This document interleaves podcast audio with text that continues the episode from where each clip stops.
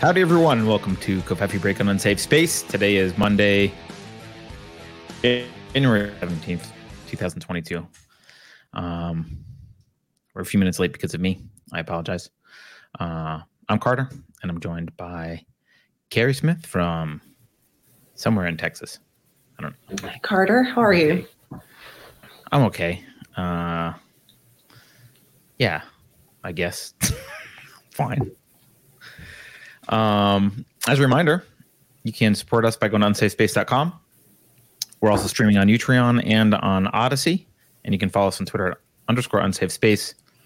And I assume you're already subscribed, so I won't even remind you to do that. And we have a book club coming up. We do. I don't have the book with me. We are doing Crime and Punishment this month, January 30th. If you want to join us, it's always free to participate, and you can find out more info at unsafespace.com on the book club page. Yep. So welcome, everyone. I don't know why Keith in chat is saying RIP Declaration of Independence. I don't know what that's all about, but someone says Carter seems down. Carter's just kind of a little bit tired.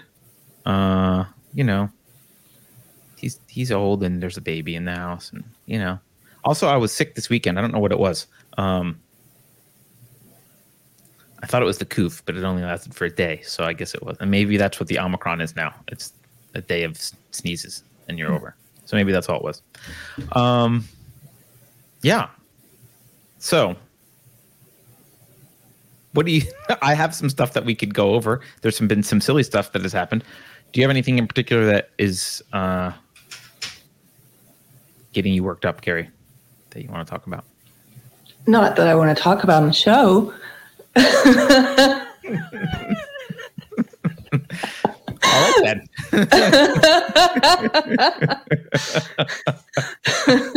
We're laughing. Okay. Actually, I do want to talk about Martin Luther King Jr. Day. I don't know if you saw this. I know it is that day, but I didn't see anything related to it, so no. Let's see. I'm going to send you this. I just wrote a quick blog about it on my Substack. Because sometimes I know I need to get better at sitting and writing for a long time and making it perfect, but I'm really just sort of like, I treat it like a blog. I'm like, here's my thoughts, blah, vomit them out. Yeah. They're doing in the media, I'm going to send this to you, but they're doing a heightened version of what I've seen them leaning towards for years in social justice. But now, of course, that social justice has become so mainstream. It's everywhere. So what they're doing in the press is there's a whole litany of articles about how politicians are misusing MLK's words. Don't let them. They're taking his name in vain. And they're all saying this. So if you open up, I just sent you both two JPEGs.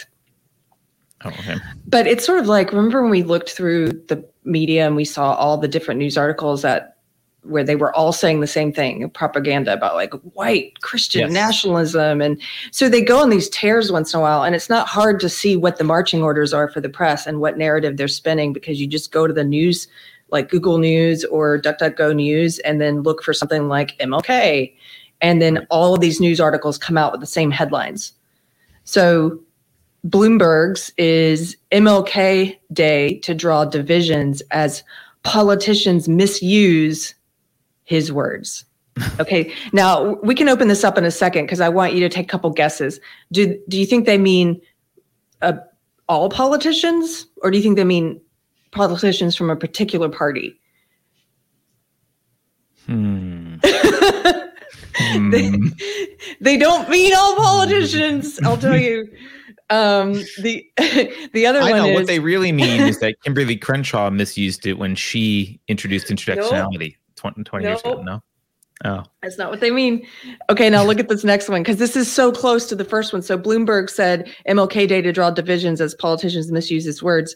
Okay, then we come to The Grio says, don't let politicians use MLK's name in vain. Okay, then we've got NBC News that says MLK disobeyed unjust laws. The state of America today requires that we not forget that. However, which, by the way, I know they're not talking about people who are against COVID mandates, right? Correct. And we could go into that in a second. But here's the interesting thing. If you click on that link, it actually opens up and they change the headline. And it says the new headline on that one is, oh, wait, where is it? Sorry, guys. It's about politicians misusing words. Like, it's almost like they ran the article and then they were told, hey, we're all going to try to put in there that people are misusing his words. Can you rename it? And so they did. So the new one is the part of MLK's legacy that politicians today conveniently like to forget. That's the new title of that one. So it's like, politicians bad, politicians misusing his words. I mean, don't know. There are things of his legacy that we want to forget because he wasn't an all-around perfect guy. And some things are not important that he did, like cheating on his wife and becoming a socialist at the very, very end of his life. The important stuff he did is the stuff that we quote about, content of your character and not the color of your skin. Like, right. Yeah, of course, like, I don't... They're going to make an argument that some of his later radical stuff is really what mattered about Martin Luther King, and that's the thing. I mean, yeah. Well, so the biggest thing is they don't want you, and this has been happening in the social justice world for a while. It's just mainstream now, so now you see it from the mainstream cathedral, like all the media. But they've been saying for a long time, you're not allowed to. They say things like, "Take Martin Luther King Jr.'s name out of your mouth." Okay, right. So you're not even allowed to talk about him. You're not allowed to quote the most famous quote because it was the most impactful. It is the most memorable. It's the most famous quote for a reason that, you know, one day he has a dream that his children will be judged by the content of their character instead of the color of their skin. They don't want you to mention that, to think about what that means, because that is the antithesis to social justice. It's also the antithesis to white supremacy. But white supremacy and social justice are not that different. They're both collectivists. They're both racist in nature. So they can't have you thinking about what that quote means because it's the exact opposite of what they're trying to sell you. Of course. So you can't talk about that. And so this litany of pieces that are like, conservatives get it all wrong because they like this quote about the content of the character and individualism, you know, over collectivism. They like his most famous speech. Yeah. He doesn't have a dream speech, which is the most famous one that was most impactful. They like that one. They like the one like that this arbitrary thing he said in a letter to a friend once. Yes. Yes. We like later, and people change, and they do. I mean, look how much my ideas have changed in the past 4 years, and people change their ideas and they come to a different understanding of things. And he had communist friends, and that was one of the justifications the FBI had for wiretapping him at the beginning. Then it just became a vendetta because he had so much political power. They continued wiretapping him and were just trying to blackmail him, and we're getting, you know, scandalous info on him and you know, about some of his affairs so that they could try and shut him up. But at the beginning, they justified it. But yeah, he had communist friends, and his ideas, they did change over time, but not to the degree that he embraced something like racism, like social justice. He didn't denounce. I'm not familiar with the history, but I don't know that he ever wrote anything like, my dream has changed. No, he never did. Dear friend, my dream has changed. Now I wish I lived in a country in which my children were judged on the color of their skin, not the content of their character. Yeah, he never said that. He was never like, you know, if let's only talk about how if a child is crying, is it a white child? White tears. Am I right, guys? Like, yeah. Is the child, it must be white privilege. Like, no, he never pushed social justice ideas. He never pushed the ideas of let's look at a person first on what race they are and make judgments based on that and then treat them a certain way based on that. He never did that. He never did that. I have a dream that critical race theory will be taught to my children in school. Yeah. Yeah. That's what he was. But you can imagine, Carter, that's what some of these pieces are pushing. I hope we can let's open up. Do you want to look? Can we open up one of them? I want to open up the one about the NBC News one about unjust laws because that's really interesting. So the original headline of that one is MLK disobeyed unjust laws. The state of America today requires that we not forget that.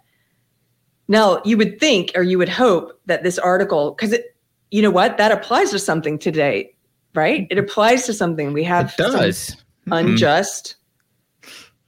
Edicts from governors and from the executive office. In fact, the Supreme Court just had to say one of these edicts was was not valid.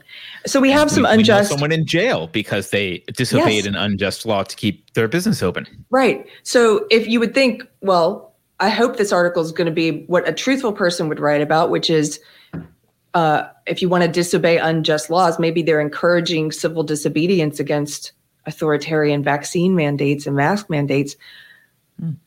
Let's see if that's what it's about. That must be it. Why don't you read this since you haven't seen it yet? Okay. There's the headline. MLK disobeyed unjust laws. The state of America today requires that we not forget that. Politicians conveniently like to ignore that King had a radical side and often twist his words to justify enacting policies that go against everything he fought for. Really? Wow. Let's see what this is. Martin Luther King Jr. is a symbol of peace, justice, and nonviolence, but he's often misquoted. No. Misunderstood, maybe, and invoked for nefarious purposes. Yes. Like this article. And here we go. Here's a nefarious purpose. By the way, they're telling you exactly what they're about to do. Yeah. While many like to speak of King's, quote, dream. Oh, they had to put it in quotes because they're about to tear it down. And his commitment to peace, part of remembering him means understanding his belief that society has a responsibility to disobey unjust laws. I'm with you so far. I'm with you. Okay. Yeah. And right now in America, we have become the land of unjust laws and policies. With you. I'm still with you. Uh-oh, what's after this dash? From voter suppression to bans on teaching race and racism. Huh? Okay, first of all, how do you disobey voter suppression? Vote anyway. Like, I don't, that's not a thing you can do. Where's all this voter suppression at that they're always talking about? It's not real anyway. But even if it were real, I'm going to disobey and vote because I can because it's not really a thing. Also, look, I like this little. He doesn't realize it here, but he made a little admission. It says bans on teaching racism. Yeah, we don't want you teaching kids to be racist. Okay, like. You kind of just, I know what he means by that, but it's actually kind of funny because it's revealing. It's like, yeah, they are trying to ban you from teaching racism, not about racism, but teaching racism. Sure, I'm cool with banning that, right? Like, get rid of the words race and it makes a little bit more sense, right? Bans on teaching racism, yeah. And of course, by the way, just to remind people, this obviously that's a misrepresentation of what's happening. They're banning. Teaching actual racist ideology. They're not banning teaching about the fact that race exists and racism has existed in the past and continues to exist. No one's trying to ban that. Okay. And also, just as a free market, no government person, the idea that a government ban on what government-funded teachers can do in schools that shouldn't exist in a free market, how that has anything to do with, like, unjust law, it makes no sense to me. But, okay, the school itself is an unjust law. All right. In his, quote, letter from Birmingham jail. Yes, his famous letter from Birmingham jail, just like the I Have a Dream speech, very famous. Yeah. King said, we have a duty to disobey unjust laws. I will be the first to advocate obeying just laws. One has not only a legal, but a moral responsibility to obey just laws. Sure, that goes without saying. Conversely, one has a moral responsibility to disobey unjust laws. I would agree with St. Augustine. Yeah, by the way. They never talk about it. Don't link anywhere there. Don't make sure you don't include a link on that one, NBC. They don't like his Christian. They're never going to talk about that, his Christianity. Yeah. And who was St. Augustine and what did he believe? That an unjust law is no law at all. Okay. I mean, that's fine. And by the way, I'll throw this out philosophically, which people are forgetting, and clearly King knew, as well as Augustine knew, morality is a priori to the law. Morality comes first. Like, whether something is legal or not is not correlated necessarily. It should be correlated to what's right, but isn't necessarily. And what's right doesn't follow from what's legal. What's legal should follow from what's right. Okay, what is an unjust law? Here we go. According to King, it's one that degrades rather than uplifts humanity. Is that a phrase he would have used? Jim Crow segregation statutes were a prime example of unjust laws because, quote, segregation distorts the soul and damages the personality. As King noted, it gives the segregator a false sense of superiority and the segregated a false sense of inferiority. I feel like he could be a parent at a school board meeting right about now and explaining what's going on in schools, arguing against wokeism with this. They are currently people who advocate for a critical race theory and social justice in schools. They are currently segregating children on the basis of race. This is happening in 2022. Right. He would be one of these people. King today would be, first of all, he'd be an Uncle Tom. He would be unpersoned, and he would be one of these people that the left was screaming about because there will be a video of him on Twitter at a school board meeting arguing against critical race theory, saying it gives the segregator a false sense of superiority and the segregated a false sense of inferiority. He would be saying those exact words. And, okay. And they would call him a Candace Owens, and they would say, but not this black person. Listen to black voices, but not this black voice. Not this guy. Yeah. Or they would try to completely ignore him like Thomas Sowell and pretend he doesn't exist. Yeah. All right. A law is also unjust if a numerical – I don't like where this is going. A law is also unjust if a numerical majority or a power majority imposes it on a minority, yet the majority does not have to follow the law. Oh, okay. I would agree with that, although you don't need the second half of that sentence. King used specific examples to make his point. Internationally, he pointed to Germany, writing, "We should never forget that everything Adolf Hitler did in Germany was legal. It was illegal to aid and comfort a Jew in Hitler's Germany." Okay. Mm-hmm. This is all – how are they going to we'll relate it this somehow. This is good so far. And of course, sitting in a Birmingham jail cell, he spoke of how Alabama's segregation laws that prevented black citizens from voting were put in place by an undemocratically elected state legislature. Okay, he pointed to the fact that not a single black person was registered to vote, even in some majority black counties. While he did not advocate law breaking, well, he kind of did. You just said that he advocated not following the laws. Okay. Or as he said, evading or defying the law like the rabid segregationist, King was unwavering in advocating for civil disobedience to break systems of oppression. Disobeying unjust laws in the open and with love. Okay, wait, I'm confused by this whole sentence. I'm sorry for being dumb. How do you not advocate law breaking, but advocate civil disobedience? This person is low IQ. They don't even think about what those, I mean, that's the way I interpret this. They don't even think about what that means. When they say law breaking there, I mean, civil disobedience is law breaking. I know.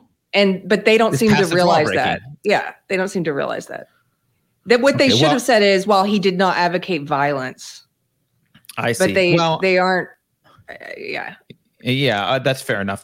I'm understanding, though, that what we need to do for the anti-CUF mandates, we forgot to add with love. If we would just do our civil disobedience with love, then everything would have been fine. So Lisa, it's Hansen, right? Is sitting Hansen, in. Yeah. Right. Convicted grandmother who opened her cafe during an unconstitutional lockdown in her state is now in jail because she engaged in civil disobedience against an unjust law that does not lift up humanity in the open and with love. Well, apparently she forgot to mention that she did it with love.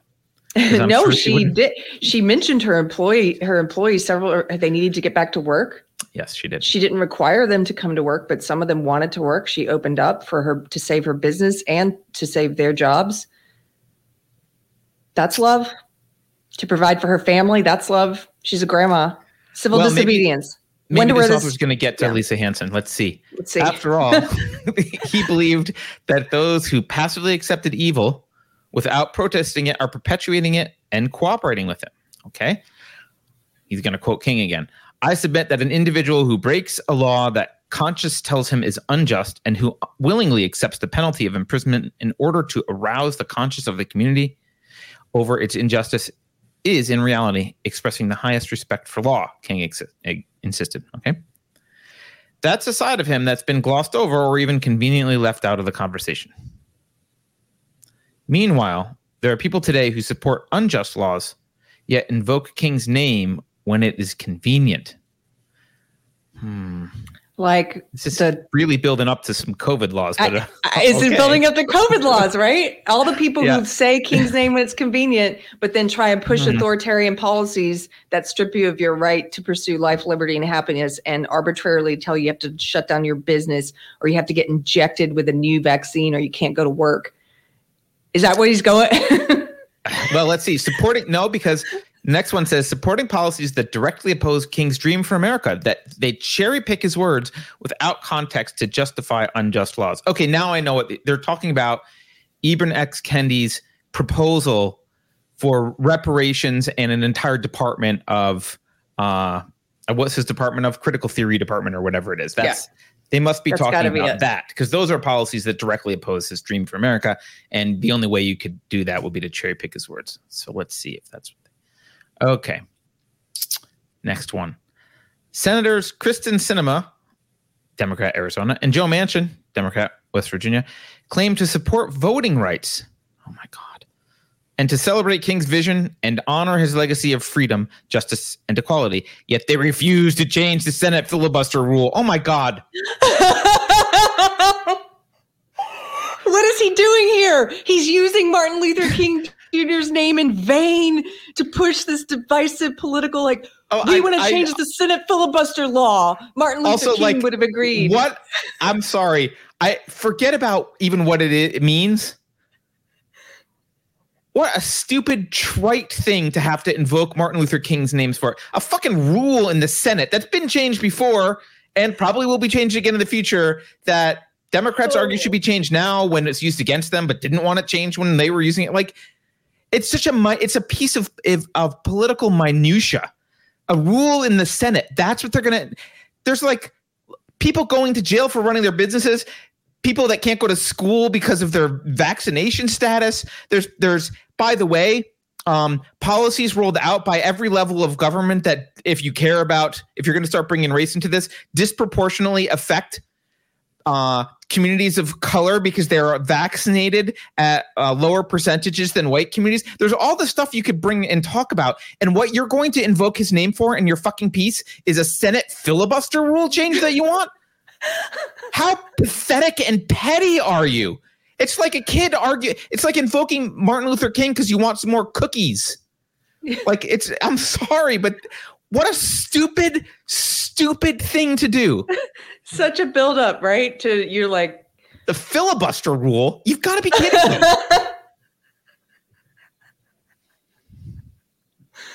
me. But which is a rule. I just want to reiterate this. It's a rule. I want to point out. Literally, just a handful of years ago, the same people saying this kind of crap were on the complete other side of the filibuster rule because they were using it in the way that they liked. It's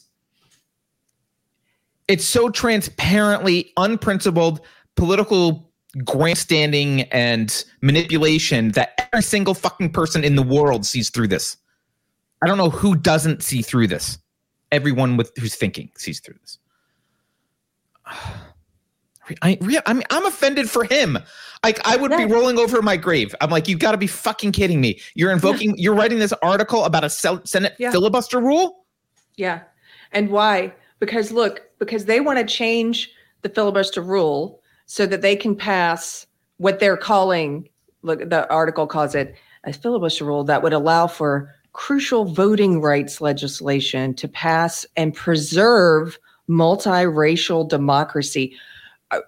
Is our democracy it's suddenly threatened? Suddenly threatened by what? What is this voting rights legislation that they're pushing for that's suddenly necessary? Is it attempting to prevent, asking for ID to prove that you're the person you say you are when you vote and that you're a citizen? Is it that? Because I'm being told on the one hand by these ghouls that it's okay to demand not just ID, but medical documentation, a vaccine passport from people in order to go to McDonald's. But to ask for ID to vote is somehow racist. Okay. Right, because the argument here is that Black people can't figure out how to get a driver's license, but they'll be able to navigate the vaccine requirements, no problem. That's the which is racist, condescending, and contradictory. It's got like every fallacy possible all wrapped into one thing. It's the best example of non-thinking that I can think of. So okay. So they're gonna this asshole is gonna unwind. Who wrote this? Hold on, I gotta scroll up in my. Who wrote this? David A. Love. Well, he brought the love. Writer focused on politics and justice issues, not justice issues, social justice issues. Very good. So okay. So he says, what's the next thing? Sinema and Manchin exemplify Thank you. The white moderate King described that, quote, great stumbling block, end quote, against Black freedom, quote, who is more devoted to order than to justice, end quote, and believes now is not a convenient time for freedom. That's why Manchin and Sinema are opposed to changing the Senate filibuster rule, because they don't think now is a convenient time for freedom. Well, look at that sentence. That's a crazy. Manchin opposes changing the Senate filibuster rule because he doesn't think now is a convenient time for freedom. I mean, this is I don't Carrie. Right? This is the mantra of the left for the past 2 years. Now's not a convenient time for freedom. Get the fucking vax. Now's not a convenient time for freedom. That has been their mantra. Yeah. Muh freedom. They make fun of it, right? They make, yes. And this guy is now conflating freedom with a, quote, right to vote, which doesn't exist, but conflating freedom with some, not even a right to vote fundamentally, which doesn't exist, but let's pretend it does. But a rule about voting, like, yeah, it's like, you've got to be kidding me. A filibuster rule that maybe could help get some legislation that the left wants passed about voting, that so that it can't require an ID. I mean, it's just, it's so petty. Okay. Yeah. Do we need to keep going on this article, or have we gotten the gist of it? Does he have more fun? I think you're at a 9. Let's go. Let's read the last part to get you at a 10. In a 1963 interview, King picked his nose, and therefore King cited the filibuster as stalling the Civil Rights Act of 1964. Oh, I see. Oh my God. I think the tragedy is that we have a Congress with a Senate that has a minority of misguided senators who will use the filibuster to keep the majority of people from even voting. Okay, so in 1963, he was against the filibuster for the same reason you are. It was in his way. But you know what? But when they support the filibuster, they just go back and forth. We support it because the reason we're filibustering is something we agree with. Well, now we oppose it. Why? Because we oppose the reason they're filibustering. It's right. Like, it's not democracy because you're filibustering the thing we want to do. Fast forward or rewind a few years. It's not democracy, so we have to filibuster what you're trying to do. It's the same thing. All right. Can I want to point this out also, and I don't know what King's views are on this, but no, go ahead. Well, just quickly for a little tidbit of history for any younger people who might be watching this and still don't know about this yet, but those were Democrats who filibustered, who were trying to stall the Civil Rights Act from passing in 1964, just so you know. Yeah. Those were Democrats. Yeah. Okay. Well, we're supposed to pretend that that's all. There's no ties to modern Democrats at all. It's completely different. Right. Even though, was it Robert Byrd, who was the KKK member, best friend, BFF of Hillary Clinton, said he was awesome when he died, so eulogized him, loved, like, plenty of pictures of them hanging out together. I guess he just changed his mind. I'm sorry, I interrupted something you were going to say. No, I'm just looking at this, and there's so much wrong with it. I guess the thing that I want to point out, I don't know where King stood on this, although my guess is that he might have been a little bit too pro-democracy, but I'm not sure. The idea that what the majority of people want is necessarily the better thing is patently false. And it's the reason that you have some of the, well, it's the reason that you have civil rights law, frankly, but like it's also the reason that you have to, you have limitations on what the government can do, including discrimination. So like it's the reason that you pass amendments that say black people are people, right? Like they can vote too. Like it's the reason that you have to pass amendments like that, because sometimes you're in a situation when the majority is just wrong and you have to stop them from doing what they're doing. And the idea that majority rules is the most just way to rule a country is just, these people know that it's wrong because sometimes they're in the minority. They know damn well that's a bad system. They don't care. This is so disingenuous. They know that democracy is a bad idea. It's just a tool that they're using to get power. And right now, they can make an argument that the majority is on their side, therefore democracy is awesome.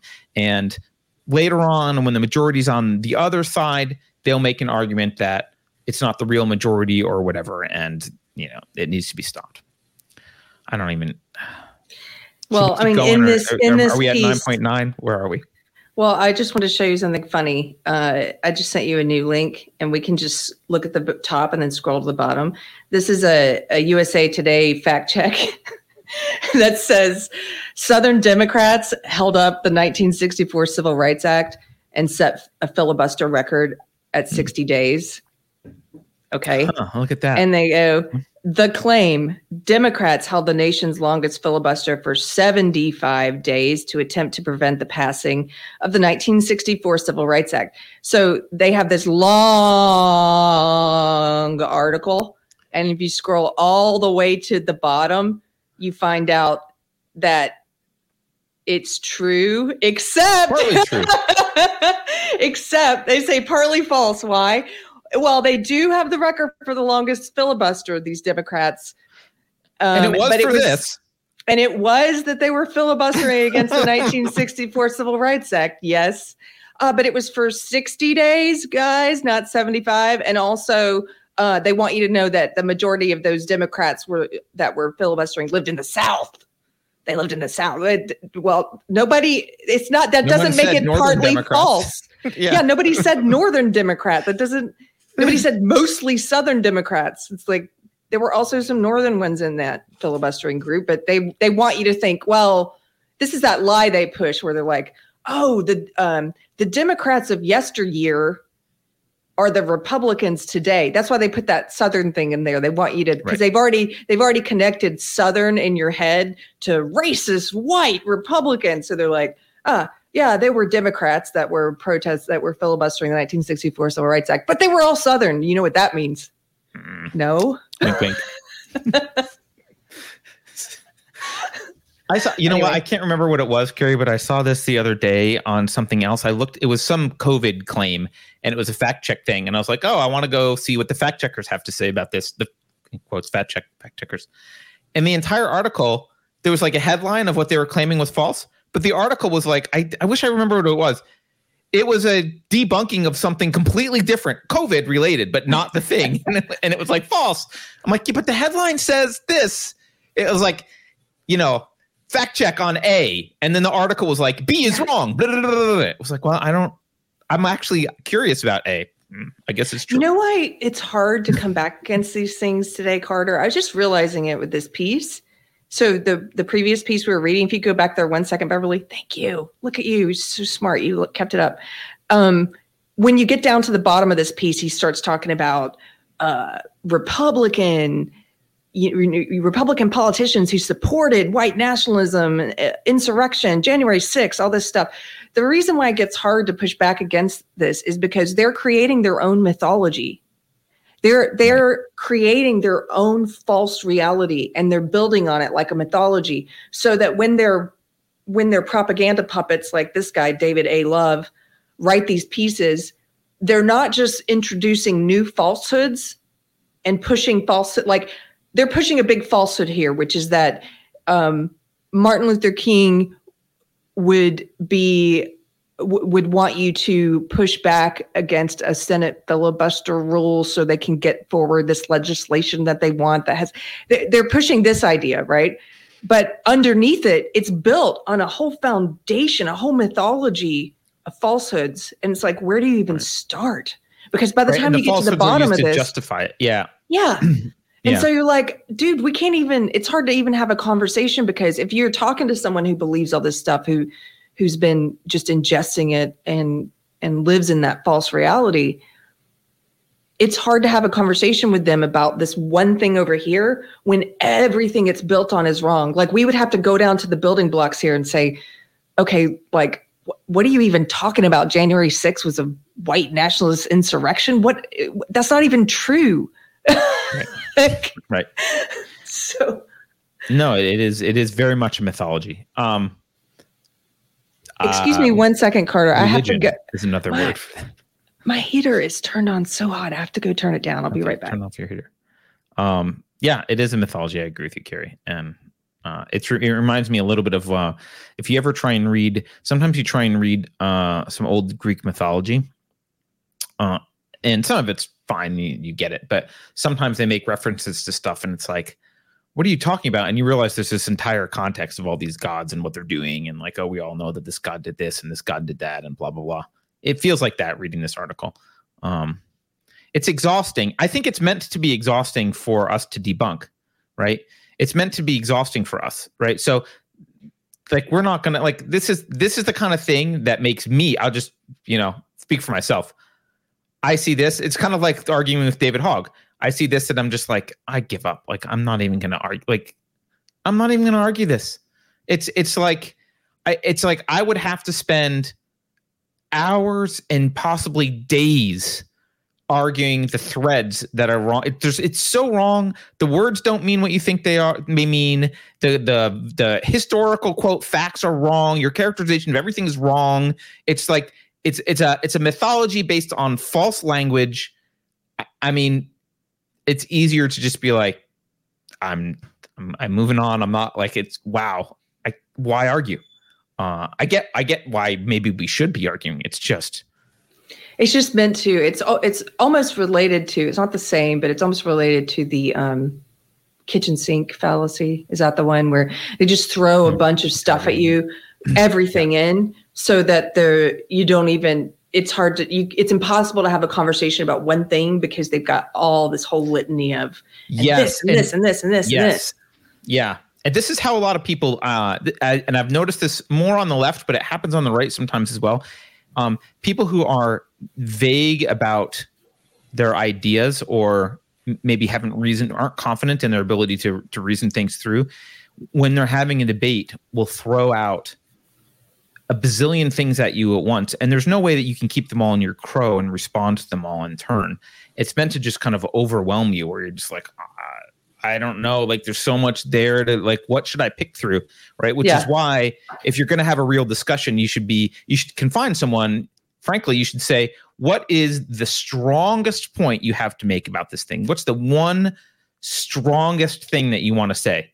Make that argument and limit them to it, and then if you can beat that argument, they have to shut up and go away because that was their strongest one, right? They can't start bringing in a million other things. But the foundation of their argument often goes to this mythological stuff. Right, that allows them to drag it all in. Yeah. It's like, wow. You're like, well, I believe this because if you look at the way the senators reacted to the white nationalist January 6th insurrection, you're like, wait, what? Your argument is based on a lie.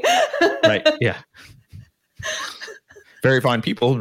Yeah. It's that whole, you end up having, you would literally have to end up talking about the very fine people press conference to have a conversation about Martin Luther King and filibusters. Yeah. It's exhausting. Anyway, the point of me bringing this up was just, I noticed this is, as I said, this has gone on in the social justice world for as long as I was in it. When I first got in it, I heard people saying this, white people, keep Martin Luther King Jr.'s name out of your mouth, or white people use Martin Luther King quotes to make themselves feel good. And, that's been happening for a while. But now that it's gone mainstream in the past few years, it's really interesting to open up. It used to be, if you looked at what are all the articles about today, they would be historical pieces. There would be pieces about the man, his history, his legacy, his speeches. And now all the pieces are Republican politicians are misusing Martin Luther King's words and using his name in vain to trick you into supporting their racism. Don't listen. Don't think for yourself. Don't let them, trick you. And it's everything they're doing. It's all projection. They are misusing his name. They are doing it. They are taking his name in vain. Yeah, always is. But Bungalow Logic in chat points out, you can't even do the argument that I was saying unless you've determined it's a good faith argument. And that's a good point I want to just reiterate, because most of these arguments are not made in good faith. This is not a good faith article. This is not designed to stand up to scrutiny. This is not designed to actually say anything. It's designed to make you feel a certain way if you already are one of the NPCs that are in the myth, the mythology. Yes. If you already bought into the mythology, this makes you, this reinforce, it's confirmation bias, basically. It's, if you're in the mythology, it's a confirmation bias that you can go, oh yeah, I knew those Republicans were bad. Yes. I can ignore the things they say about Martin Luther King that unsettle me. Because it's permission to ignore inconvenient quotes from Martin Luther King Jr. That's what this is. That's all it is. So I think to point that out, if we could just look at one more, because this one focused on the filibuster thing and misusing his stance against unjust laws to try and support. They're basically giving talking points for how to use MLK's name to try and push for this filibuster thing. But let's look at one of the ones that says, don't use his name in vain. Let's do The Grio. Do you have that one, Beverly? I'll send it to you. We'll either do the Grio or Bloomberg. Here we go. Name in vain. I have the Bloomberg one pulled up, but let's see. The Grio, I see this one. Don't let politicians use MLK's name in vain. Here, Beverly, if you don't have it, I'll just send it. Oh, Carrie already sent it. Yeah. Pull it up.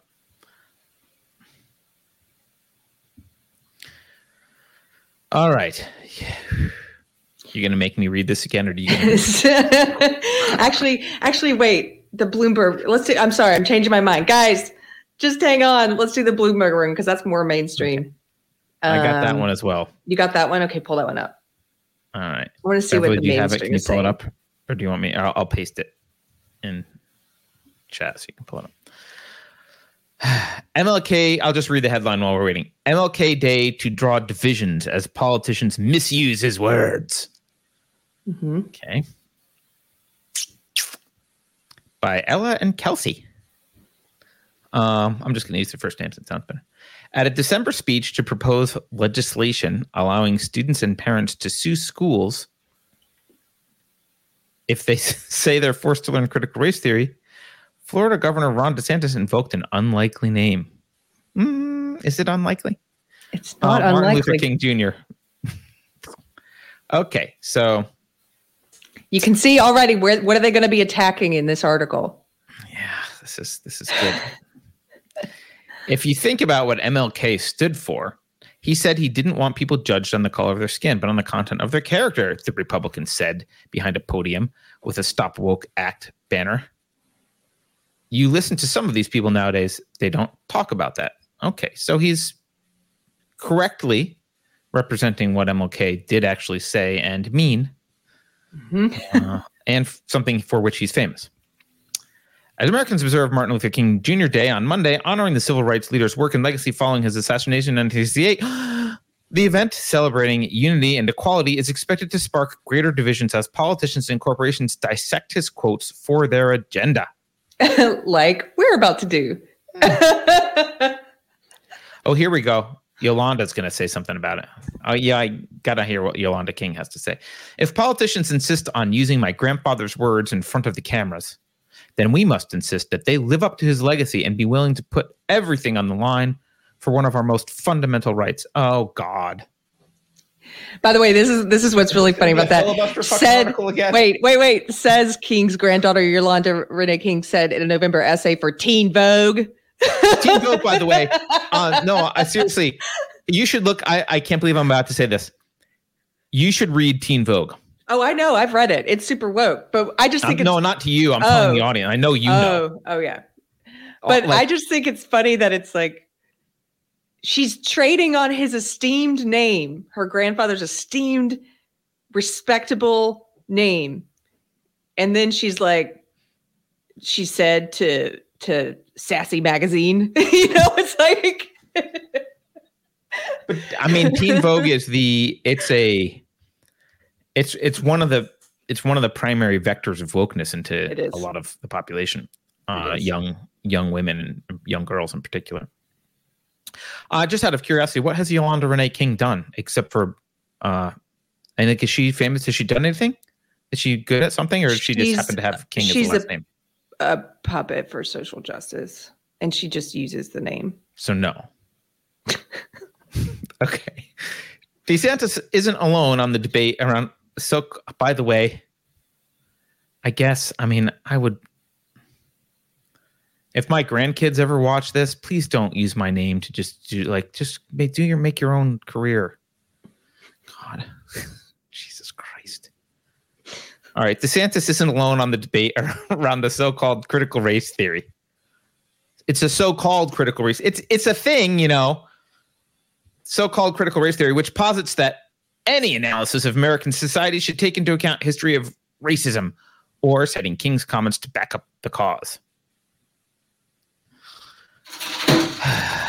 Brian Hughes, a Republican Texas state senator, said the movement around the theory is inverse of what King taught, mirroring comments by House Minority Leader Kevin McCarthy. Which is true. It is the inverse.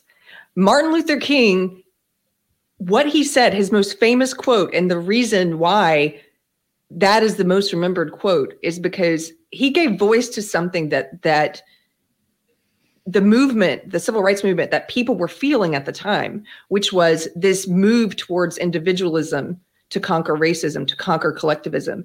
And he gave voice to this idea very succinctly that that his children should be judged on the content of their character, not on the color of their skin. That was a death blow to racism.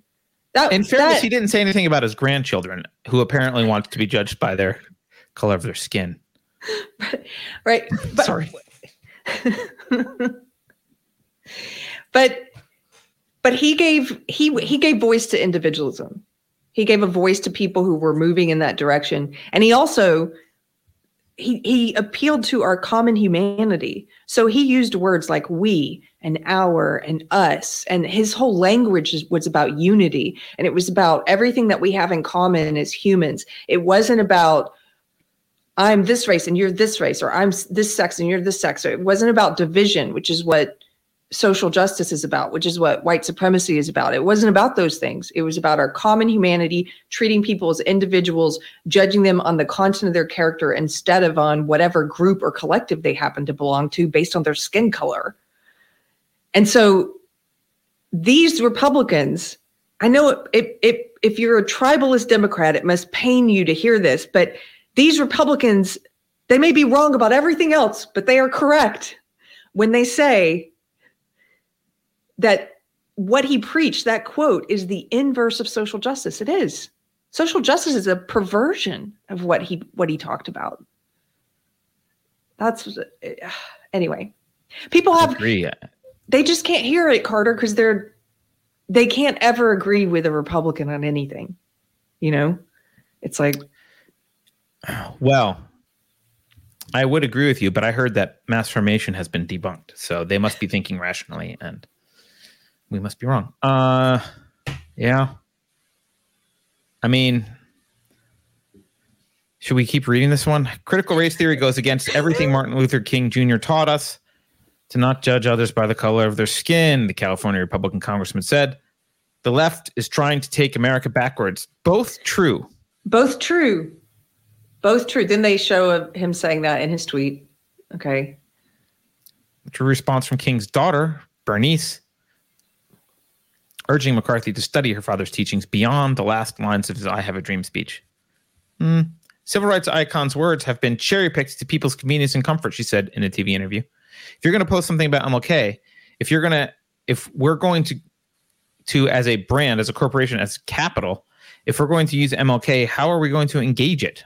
What the hell kind of sentence is that? Said Kirk J. James, a clinical professor at New York University's Silver School of Social Work. That's the accountability, especially in 2022.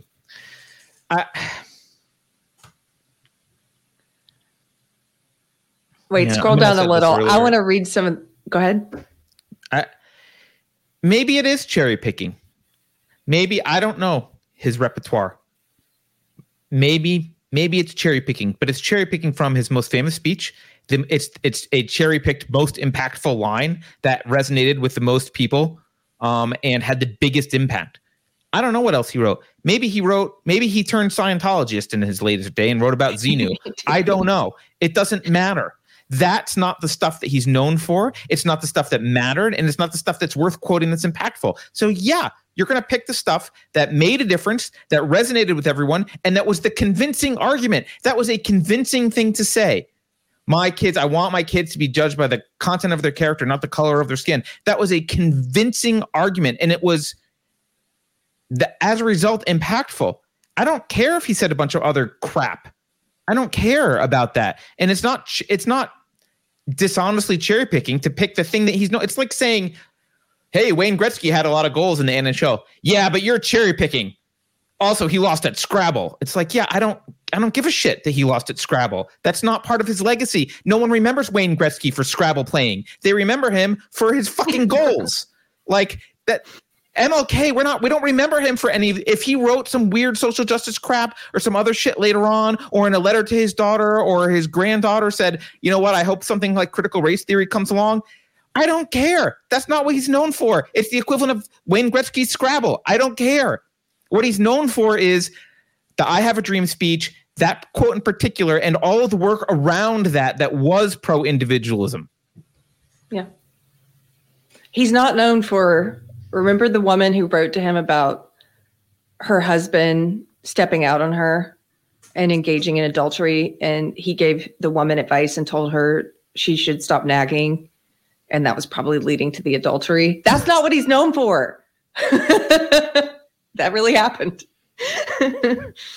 Anyway. You're cherry picking now, Carrie. I am. But I'm not, because I'm not using that to say that's what he's about, you know. Right, and that's what makes it cherry picking, which is why I don't think this is cherry picking. Selecting a subset of what he said is only cherry picking if that subset is not representative of his entire career, image, and impact on the world. Like, that's what he's known for. That's what he's like. That's why we care about him. Like, that's what mattered about him. It would be cherry picking to say, well, fundamentally, MLK was just a philanderer. Right. He was just some dude who cheated. Like, okay, he is a dude who cheated. That's a bad character flaw. And he probably had other really bad ideas that I disagree with as well. But that's not what he's known for. That's not. That would be cherry picking. Yeah. This is not cherry picking. Yeah. Okay. So, yeah, sorry. Are you going to? That's okay. Well, I just wanted to scroll way down almost at the bottom. This gets to what you were asking at the beginning. Are they also going to use this to push for the filibuster thing? With the frustration building around legislation pushed by states such as Texas, seen as aimed at suppressing black voters. Seen by who? Seen by who? And it's not aimed at suppressing black voters. It's requiring ID. And it's stopping this whole massive vote from home thing that happened this last election without a proper reason for needing to vote from home. That's not suppressing. That's not voter suppression. And it's not targeting anyone by race. There's nothing in this bill that's like, we want to target by race or an attempt to target by race or an attempt to suppress the vote. It's basically saying, if you want to vote, have a valid ID that shows you're a citizen and show up on the voting day and cast your ballot. in an easily transparent system. What's wrong with that? When did Democrats start opposing that? The moment they decided that it, the moment they figured out how to send in false ballots from the mail, that's when they started opposing it. There's no reason to oppose that. Chicago ran out of dead people to vote. They figured the better grift is this other thing. So there's no reason to oppose voter ID unless you are up to some nefarious. Like, I just don't, nobody's ever made a good argument for that. Well, and these are the same people, as you pointed out before, these are the same people think that COVID passports are fine to require. To buy groceries, they think you should have to show your medical information. Right.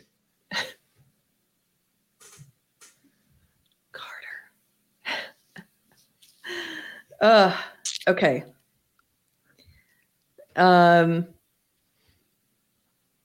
Okay, here's one last thing I want to end with this article, and then I'll quit raising your blood pressure. That's fine. I needed it to be raised. I was a little tired, and now I'm awake. Here's a quote from one of his family members. If we're really talking about celebrating the legacy of Martin Luther King Jr., voting rights was a cornerstone of his legacy. Andrea Waters King, the civil rights leader's daughter-in-law, told CNN, everyone, let's ask the civil rights leader's neighbor's mother's dog was adopted by his daughter-in-law's cousin. I want to hear from Martin Luther King's dog walker's grandma's brother. I have a tangential relationship with Dr. King. Interview me. The daughter of one of the women he stepped out with said, I'm kidding. We cannot simply in good faith celebrate him or celebrate the legacy with this current attack on access to the ballot box, end quote. Anyway, that's all. It's all shameful. It's all shameful. You know, you've got a problem. Well, so this is what you're seeing right now. Let's just step back for a minute. What you're seeing is, in the past I've talked about government as being the gun in the room, right? Government is the gun in the room. It's the entity that can lawfully use force against you. That's what government is. That's what makes it different from Facebook, right?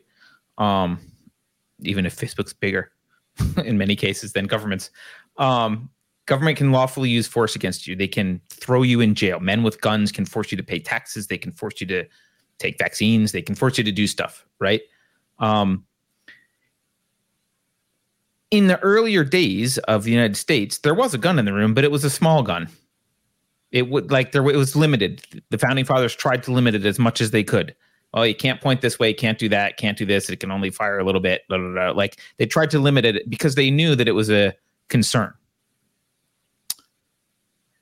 As the gun gets bigger and more powerful and the restraints on government are lifted, in other words, as you're allowed to point it at more and more people for whatever reason, the fighting over who controls that gun becomes more intense. At the beginning, if it's the gun can really only point at this small subset of people, only for these bad things, and it's all right, no one really feels it's not worth your time to fight over the gun. It's not really ever going to point at you reasonably, and fighting over the gun doesn't seem like a big deal, right? But now, when basically, I guess this recent SCOTUS case about the max mandates the vax mandates notwithstanding, I guess part of that is struck down a little bit of it. They didn't strike down the whole thing. The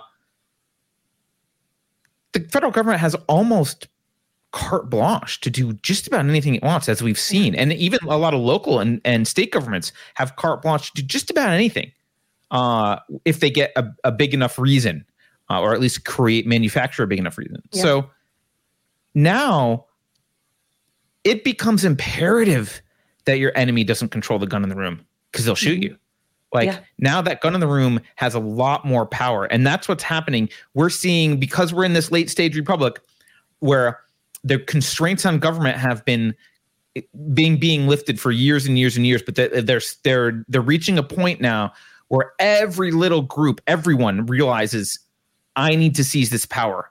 I need to seize this. This power is going to be the death of me, or it's going to give me my Shangri-La or whatever the hell. It's going to allow me to be a tyrant. And so what you're seeing is this massive race to control the government. And Trump, there's a lot I don't like about Trump, but I think Trump scared them a little bit because they were on a steady path of like, yep, we will be implementing the Chinese-style authoritarianism very soon. We're marching our way down. Trump came in and disrupted it, even if he didn't know what he was doing, even if he was incompetent about stuff, even if you don't like Trump, he wasn't their plan. And that was scary. Right? They didn't plan on that. He wasn't, I don't think he was part of their plan. And so they freaked out. And, you know, COVID is conveniently a godsend for them because it's got the masses worked up to like, oh, you need more power in your gun. You need to relift. You need to be able to point it at whomever you want, however you want, whenever you want. Sure. I'm afraid of this tiny little virus that has a 99% survival rate. It's interesting. One thing you said there, you made me think. I know some people who think Trump was part of their plan. They don't trust the system to such a degree that they think even Trump was selected. And whether that's true or not, I don't believe that, but I know people I respect who do, and maybe they're right. I have no idea. But regardless, if you think of Trump like a crisis, like for them, like COVID or like 9/11, they never let a crisis go to waste. They didn't let Trump go to waste at all. They used him to great effect. Oh, absolutely. He was controlled the left. He was so good for the left. Yeah. Because he became, you know, if we talk about it in these mass formation psychosis terms, he was that linchpin. He was that thing, that scapegoat that they could put all of their anger and animosity into. And he became, you know, this whole Trump derangement syndrome thing that people talked about. It was like he became such a lightning rod that they literally, and to this day, they still do this. If they want their brainwashed sheep to follow them anywhere, even to a place like authoritarianism, like vaccine mandates, and to a place that's against pro-choice. The pro-choice is what they're supposed to be about, right? But no, they like come with us to this place of anti-choice where you don't get to make decisions for your own body. There's no body autonomy. All they have to do is say, Trump opposes these things, which isn't even true in some cases, but they'll say Trump opposes this, so you need to come over here and support this, and the sheep do. Or they'll say Trump supports this thing to get the sheep to oppose it. It's so easy. It's amazing. I mean, he was great for them. I haven't heard the arguments for it, but the person you're talking about that thinks that Trump was like part of the plan, I mean, you got to hand it to them. If he was part of the plan, it was pretty brilliant. Right? Yeah. It was pretty good. Like, I don't know if they're that smart. That's why I don't know if I believe that. I don't know if they're that, if they could see how they could use him. If he was part of the plan, he didn't know it. I'm pretty sure. He didn't know it. Yeah, me too. I agree. But I mean, I could see the argument being made because he certainly did where the left was fractured and directionless because Hillary Clinton was completely uninspired and an uninspiring person.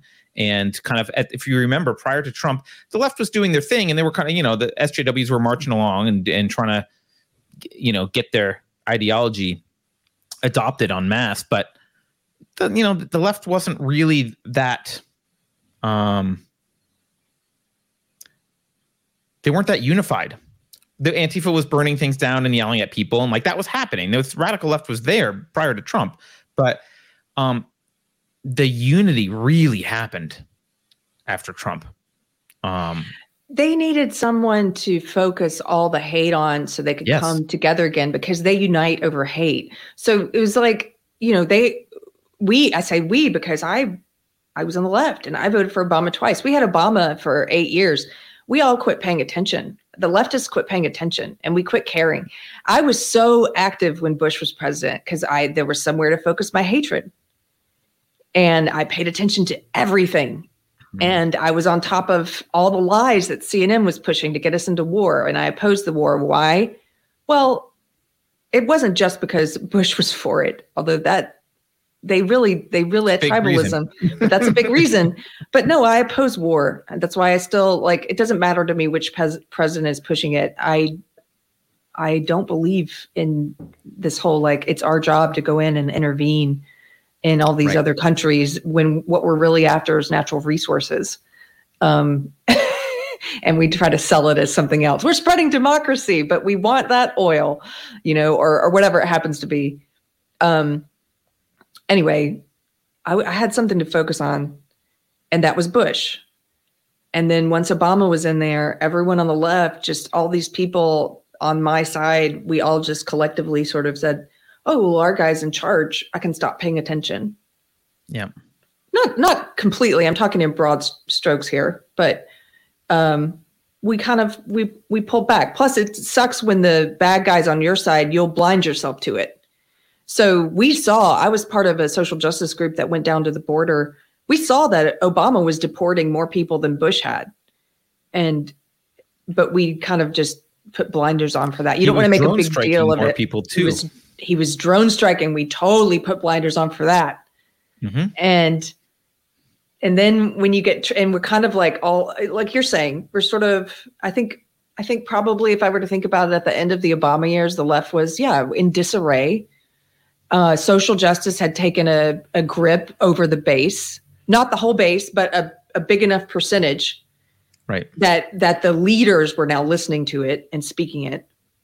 And so you had Hillary Clinton, for the first time I can think of, a mainstream Democratic politician who was running for presidential office who was speaking social justice. Yeah, and if you think about it, what better way? So let's say you're trying to get social justice into the mainstream. It's starting to take over. You've got your leaders starting to speak about it, but it's still not normalized. It wasn't normalized, right? It was not normalized yet. Right? What better way to normalize it than by, social justice? A lot of the social justice ideology is built on this premise that there is this boogeyman of white racism. Yes. What better way to validate it than to take a guy who you can represent as, here's an example, right? And obviously Trump wasn't that, but I don't think he was savvy enough at combating how they would slur him. And certainly, even if he had been or was, they could relentlessly go after him. He's disliked. First of all, he's the kind of guy that's easy to dislike, right? Yeah.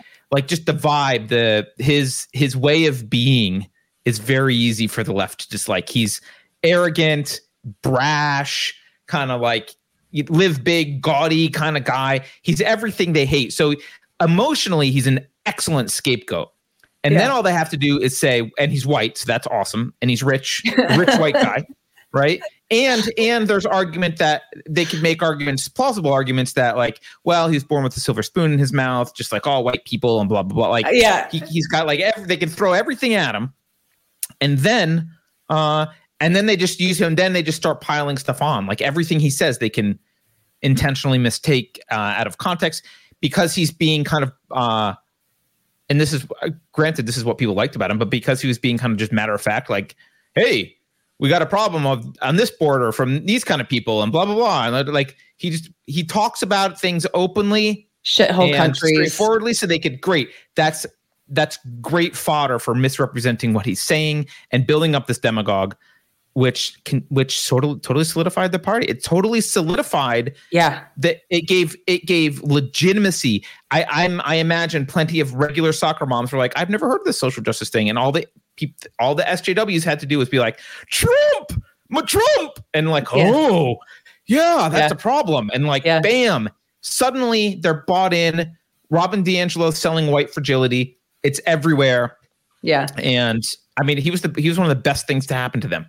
Oh yeah, totally. It brought them all together.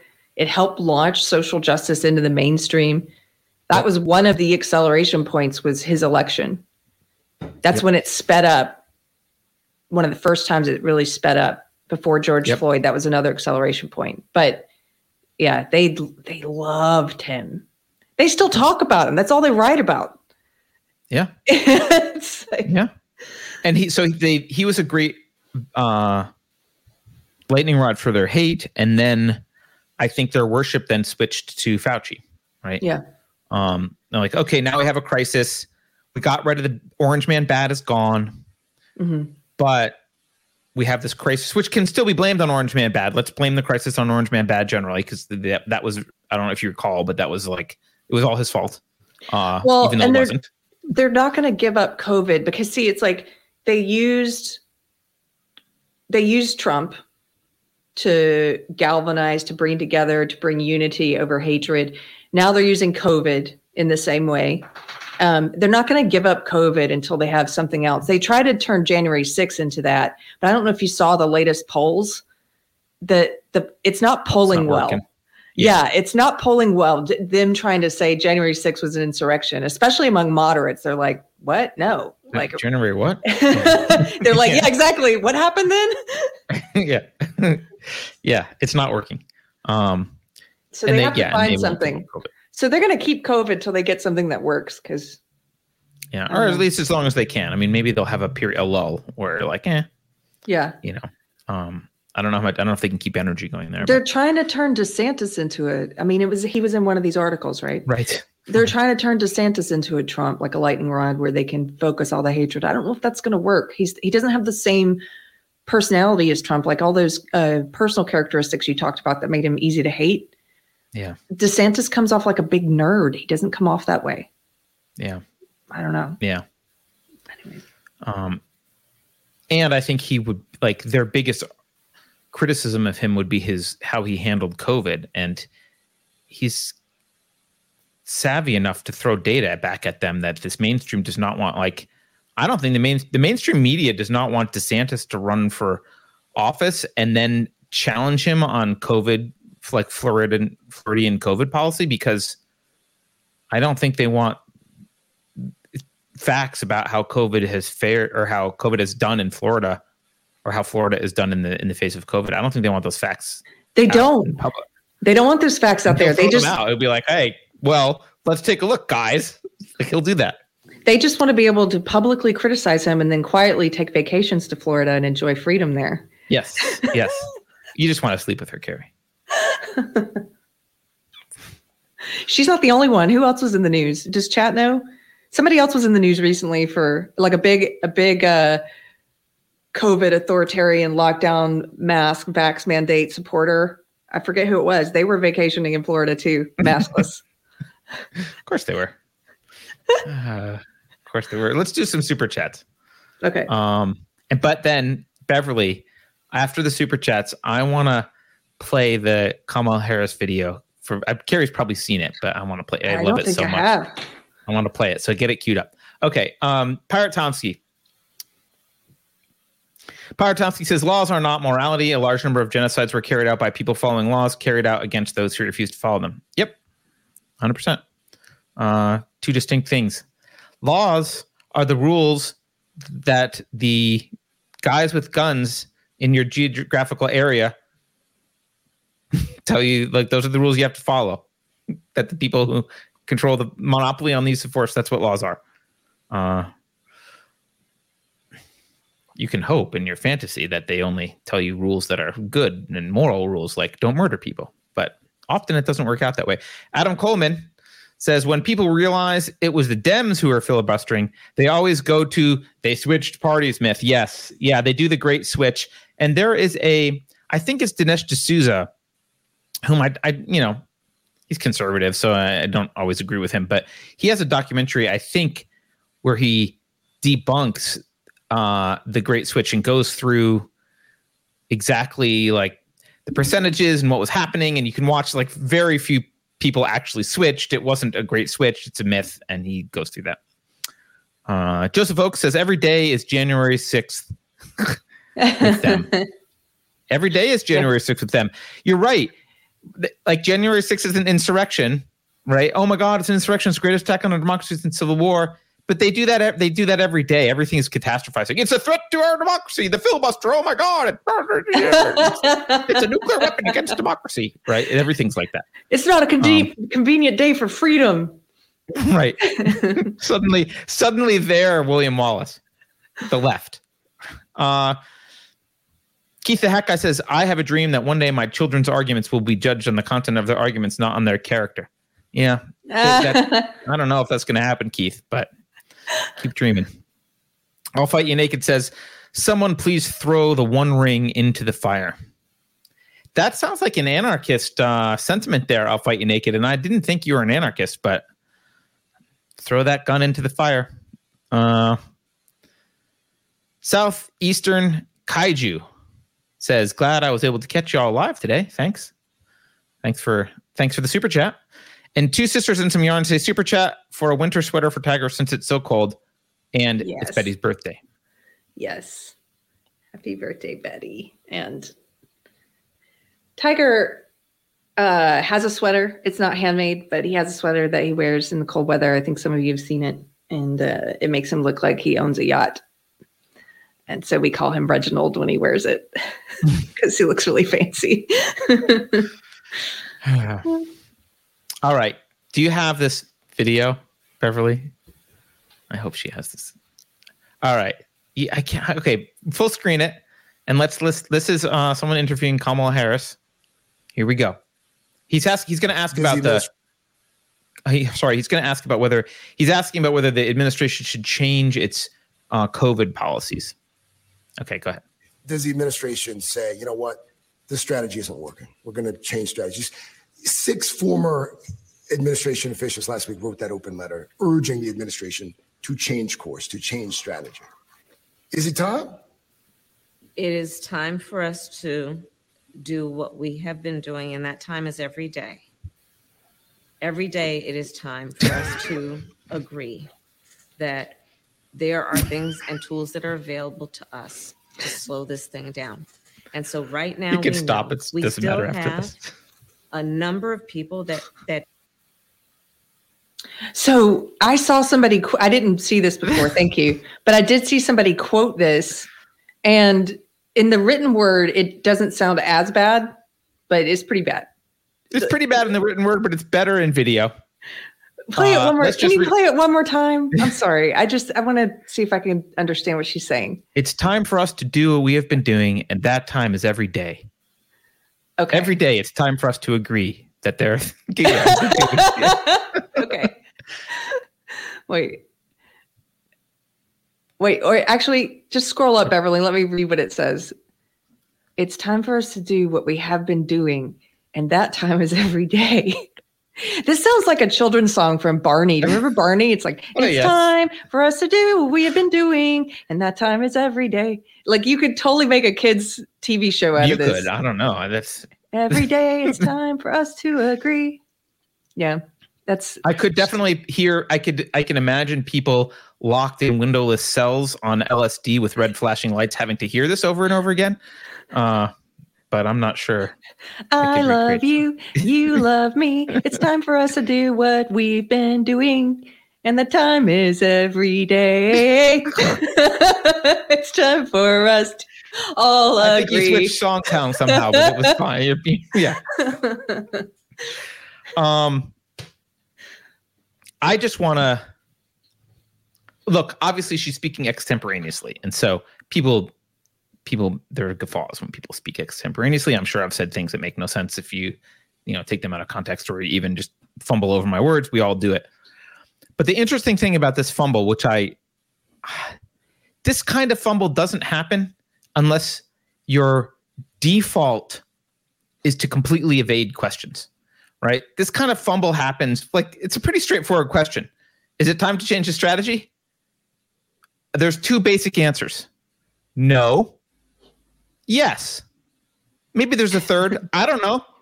Right? So you could say, no, it's not time to change the strategy. I'm confident that our strategy is great and Fox News is just horrible. Okay, fine. You could write that down. That could be your answer. Yes, it's time to change the strategy. you know what? We are based on the science, TM, and as long as Fauci says we should change, we'll change the strategy. Okay, you could say that. You can say, I don't know, I am not up to speed on anything. I'm not sure why any of those are scary to her, but apparently all those answers are flat out. She can't do that. What she's got to do, and I think it's just habit. She's just like, always never answer the question. Always evade, always evade, always evade. And so she starts talking. She starts out with sentences that mean nothing because that's how you evade. You start talking and your mind is going in the background like, how do I complete the sentence and kind of get around to sort of touching on the issue but not actually saying anything and making it sound like I did, right? So, well, it's time to – so she starts. It's time for us – he's asking, remember, it's time to change the strategy. It's time for us to do what we have been doing. Okay, that makes like – okay, that's a non-statement, but it sounds like she's answering. And then she just decides like, well, I need to keep talking because I haven't really figured out how to wrap this up yet. So I'm going to make – there's a platitude. I need to sound like we are urgent. And that time is every day. Oh, wait, okay. Yeah. And then I have to make it sound like we're cooperating. Every day is a time for us to agree. Okay. And then she like pauses that there are things and tools that are available to us to slow this thing down. It's the most – I mean, it's a massive evasion, but it's also just beautifully and hilariously worded. I love it. I want it on a T-shirt. It makes me think of Mel Gibson's 60 Minutes interview. Do you know Mel Gibson? So, Carter, I just keep introducing you. I thought you mispronounced Mel Gibson for a moment there. No. So it sounds like you did not. Look, I'm going to introduce you to another interesting personality disordered figure. Mel Gibson was this Australian woman who claimed to have terminal brain cancer that she cured through natural foods. And she became really famous on Instagram, and she came out with an app and a book, had a publisher, was making all this money, was in regular contact with people who actually had brain cancer, and some of them children, and was encouraging them to give up treatment and pursue her diet. And also some of the parents of those kids said she was pumping them for information on what symptoms would be like if she actually had brain cancer. Anyway, it turns out doesn't have brain cancer. She also said she had like 3 other cancers. I forget what they all were. And I mean, the lies just kept tumbling out of this woman. But if you watch her interview with 60 Minutes, she's asked a yes or no question several times, like the one you just saw with Kamala Harris. And what comes out of her mouth is this kind of word salad. It's amazing because, and the interviewer tries really hard. This interviewer should have tried to pin Kamala down and said what you just said, which is, this is a simple question, yes or no, and then explain why. But there's at one point, this interviewer's like even asking her, she's like, Belle, how old are you? And Belle's like, well, I've always been raised with the belief that what I currently believe today, that my age is somewhere, I believe that I've been living as 26. And she's like, Belle, how old are you? Like, and she's like, well, my belief that what I da-da-da, and it just goes on and on. And there's no concrete answer. And it just makes you think of this clip. Yes, it's a postmodernist thing, and it's sort of... You can't even pin this person down on yes or no. I mean, there are absolute lies that this woman told in her book, you know, where it's like, I'm in the doctor's office and he told me that I had this cancer. And she's like, you weren't in this doctor's office, correct? And she can't even answer that. She's like, well, there was a man who came to my house and he had a machine and he told me I had cancer. And it's like, she's like, but you were not in a doctor's office who told you, well, I thought this man was a doctor. It's like, but you weren't in a doctor's office. Like, it just keeps going and going and going.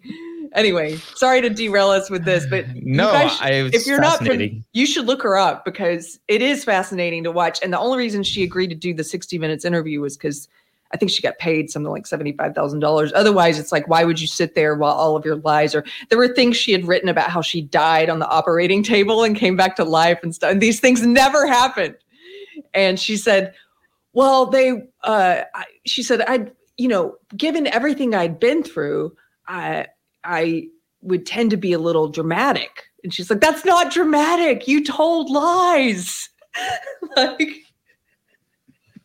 Anyway...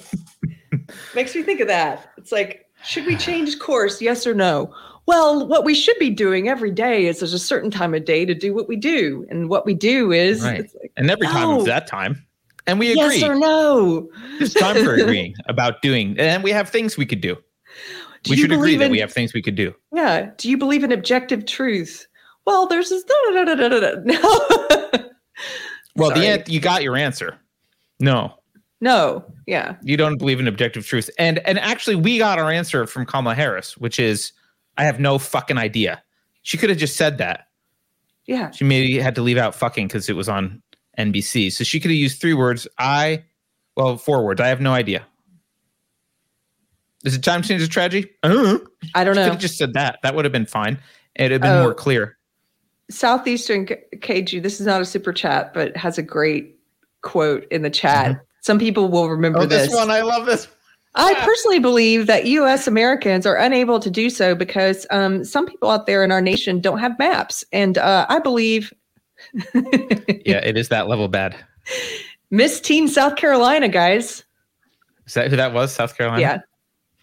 Yeah. I remember that Miss Teen. Poor girl. Anyway. Well, that's a fun one. Okay. I really like that Kamala Harris. I enjoyed it. Thank you for playing it. Did you also see the I think you did. I think you're the one on Twitter who I saw it from. I don't remember. Did you see the Mexican TV host that lost his shit? Yeah. Can we play that actually? Because yes, we should. So Claire Lehman from Colette shared this. That's where I first saw it. And she said that this is harsh, but fair. Well, yeah. If you don't know Spanish, you're not going to be able to understand it. But the translation's in the tweet. So go ahead and play it. You can get his energy. Al próximo, ustedes, malditos, antivacunas, bola de imbéciles, ya déjense de fregaderas y por lo menos pónganse el maldito cubrebocas y dejen de estar fregando al mundo. Si tú, antivacunas, eres un imbécil, ponte el cubrebocas. Ahí te voy. So my first energy read on him before you even know what he's saying is this guy has the energy of one of these fire and brimstone preachers that you usually see on street corners or on pay-per-view.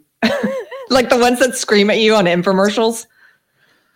Oh, yeah, maybe. The energy that I get is anger mostly. Like he sounds like... when you're walking down the streets of San Francisco and there's a crazy homeless person that's mad at you because you have an alien vibe or like you stepped over his pee stain or whatever, like just a random super angry for some irrational, crazy reason screaming at you and following you. That's the vibe that I get from this dude. Like yes, irrational homeless man, crazy vibe. And what he's saying, this is a quote. I didn't do the translation, so let's assume this looks about right. It says, you damned anti-vaxxers. Oh, sorry, he's probably saying it very calmly. You damned anti-vaxxers, gaggle of morons. Stop with your bullshit and at least put on a goddamn face mask and stop hitting the brakes for the entire world. Yes, you anti-vaxxers, you are a moron. Put on a face mask.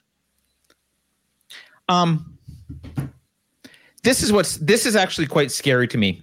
Not this man, but the existence of people like this. This is scary because if you'll notice, the government has gotten themselves, the authoritarians in the government, well, which is the government. The government's gotten itself into a position in which the more they tighten their grip, the more authoritarian they get, the more angry the general population gets.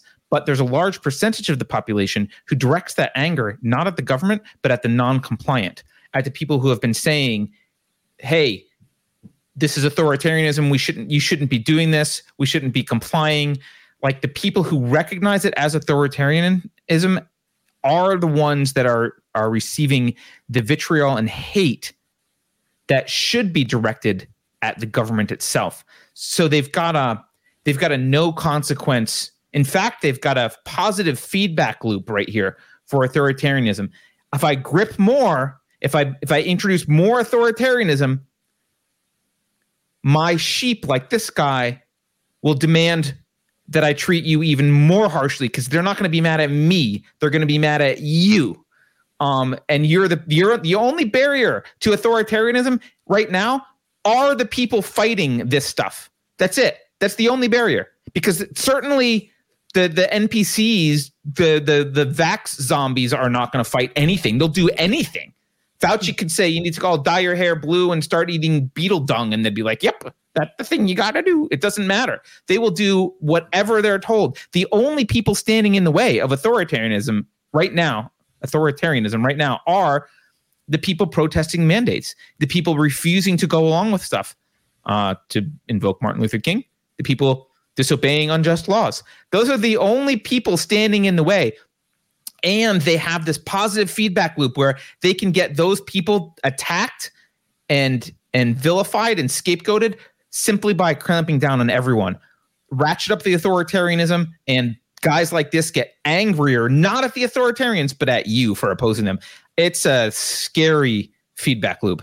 Yeah, but it's harsh but fair. Just kidding. Fuck Claire. Oh. Not literally. I don't think that would be fun. I just mean figuratively. It's a scary feedback loop. It is. It's a black pill to think about the feedback loop. I mean, I'm ultimately white pilled, and I think that enough people will see through this, and at least a portion of us will escape. I'm hoping that's what we're counting on. But it's scary because he's not alone. That's the sentiment of he's reflecting like normal soccer moms, right? Maybe they're not as angry about it, but they blame the unvaxxed. Look at the Australian population with Djokovic, who was deported, by the way. He's gone. He's not going to get to play in the Open, the Australian Open. And I don't think he can come back in the country for 3 years. So he's going to miss several Australian Opens. And look at the reaction of a lot of, I know that there's some opposition in Australia, but there's a lot of compliance in Australia, and there's a lot of anger at him. It's not at the government. So yeah. This guy, when I shared this and said he seemed to me like one of those angry street preachers foaming at the mouth, this guy said on Twitter, says to me, well, considering many have died when nations could have done better to prepare, I'd say it's a fairly reasonable response. You have no idea what the dude could be going through. Maybe he lost family, friends. So empathy. Right. So here's what I said. I want you to hear what this guy replied with. I said, I don't think scapegoating a group of people that's erroneously named in the first place and then venting hatred at them for something they're not responsible for is a reasonable response. His emotions are reasonable, but targeting the unvaxxed are not. So then, hear this. This is why it's like you said, sometimes it's like, once I realized this guy's talking to me in bad faith, which I realized in the next tweet, I was like, okay, I'm done. He says, I wouldn't say that's hatred. That looks more like frustration to me. Oh my God. And wait, listen to this. And if you're going to say his emotions are unreasonable, didn't I just say his emotions are reasonable? Yeah. Period. He goes, if you're going to say his emotions are unreasonable, then the mere act of not wearing a mask is too. I understand some vaccine hesitancy, but if you refuse to wear a mask, you're soft. Okay. You're soft? Okay. What does it even mean? I don't even know. And some guy correctly pointed out, he was like, what are you talking about? She said the emotions are reasonable. This is one of those things where, like we talked about at the beginning, where do you even start with this? There's so many things you're saying. And so I said to the guy, like, firstly, who are you talking to? I said his emotions are reasonable, right? And secondly, calling people soft to try and force compliance only works on the people who are soft enough that they're already compliant. Like you calling me soft isn't going to be like, oh gosh, he thinks I'm a weak person. Let me go put a mask on real quick. Like, it's like calling the journalist who's currently rotting in jail because he refuses to divulge the name of his source to a judge, and he's in jail for contempt. You're soft. Yeah. No, you might not like me. You might not like what I'm doing, but soft is not an accurate description. No. And it's not going to work on a journalist like that because your stupid name calling is the least of what he's dealing with. Yeah. And by the way, this is one of those cases again where I think you can see sometimes when a stranger lashes out. See, this guy's fighting an idea of me in his head. He wants to argue with somebody who doesn't exist. So much so that he can't even read what I wrote correctly, where I said this guy's emotions are reasonable. He's like, you say they're not reasonable? Dude, you're talking to somebody in your head. Like, you're not talking to me. Yeah. Okay. Well, and he's also in that myth world where he's got an entire mythical narrative. He has an entire mythical narrative. He thinks I'm saying things I'm not saying, which black and white, what I just said, it contradicts what he thinks I'm saying. And then he also, sometimes you see this with, like people that don't know anything about you, or they have a false construction of you in their head.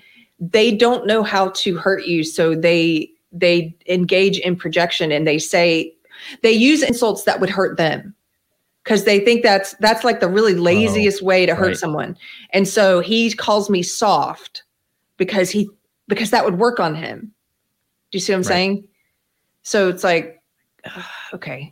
Yeah. Missed. Yeah. Try a different arrow. I'm not familiar with I didn't read a lot of Harry Potter or that kind of stuff, but is there a beast? Is there some kind of demon that just like steals time from you? Yes. I don't know, but it's a time thing. Because I think we're living in a world in which there are way more of those kind of time suck demons than we realize. They are all over. And once I saw that in the neck, then I just was, I don't even block a lot of people. I usually just put them on mute if their time sucks, but I just was like, no, done, block.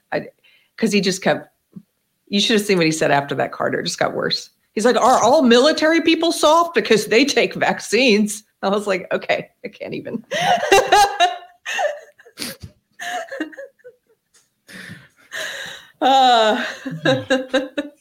Kitchen sink.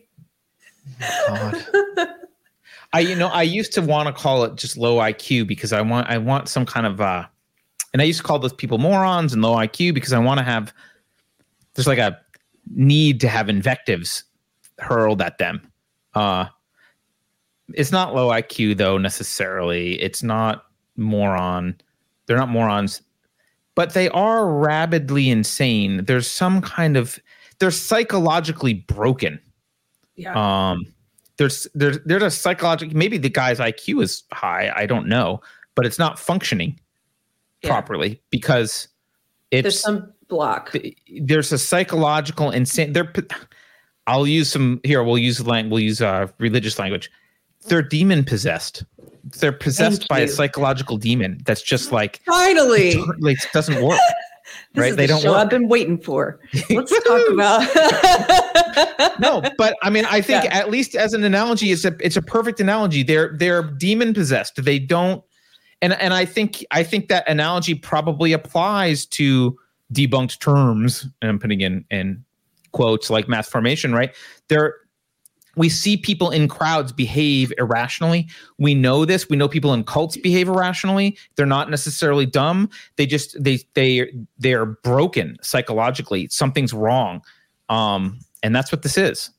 And there's no reason to talk to those people.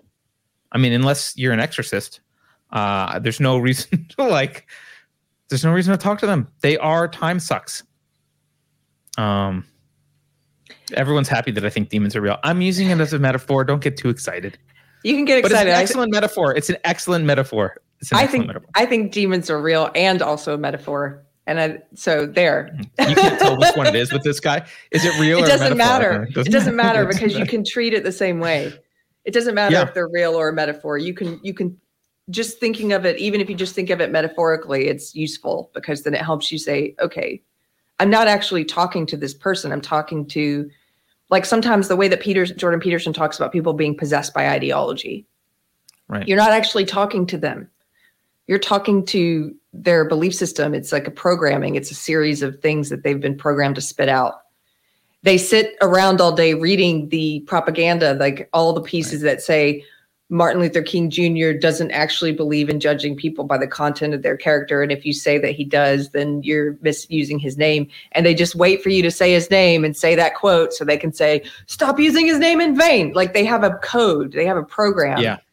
And they just spit it out. So whether it's an actual demon or it's just useful to think of it like possession, either way, you can treat it the same. Well, I mean, you could use the analogy that you bring up often that was in Righteous Mind, right? The elephant and rider analogy, psychologically, it's like what's happened is the elephant has been spooked by something, whatever it is. Mm-hmm. And it's just on a rampage. And I don't mean like a temporary rampage where they're mad for 5 minutes. I mean, it's like on a rampage. It's off the rails. It's rampaging for years. They've completely lost control, at least in this aspect of their lives, right? When it comes to this thing, there's something about this topic where the elephant has free reign. And on this particular topic, maybe in other things, they can go back to, their day job and be rational. But when it comes to this topic, it triggers something. It spooks their elephant in some way where they just can't. Their rider's just rationalizing, right? That's it. I think a lot of the COVID, the way that the media, the cathedral, the politicians, the way that they've been able to use this crisis to manipulate people and to push through the authoritarian policies that they want. I think it's because this crisis in particular, even more so than the terrorism one, even more so than the 9/11 and radical Islamic terrorism, this crisis plays into people's fear of death and their denial. Because 9/11 happened and it's over and like, that this could get you wherever you are, it could get you. Right. And so, people have a weird, I think a lot of people just haven't grappled with death.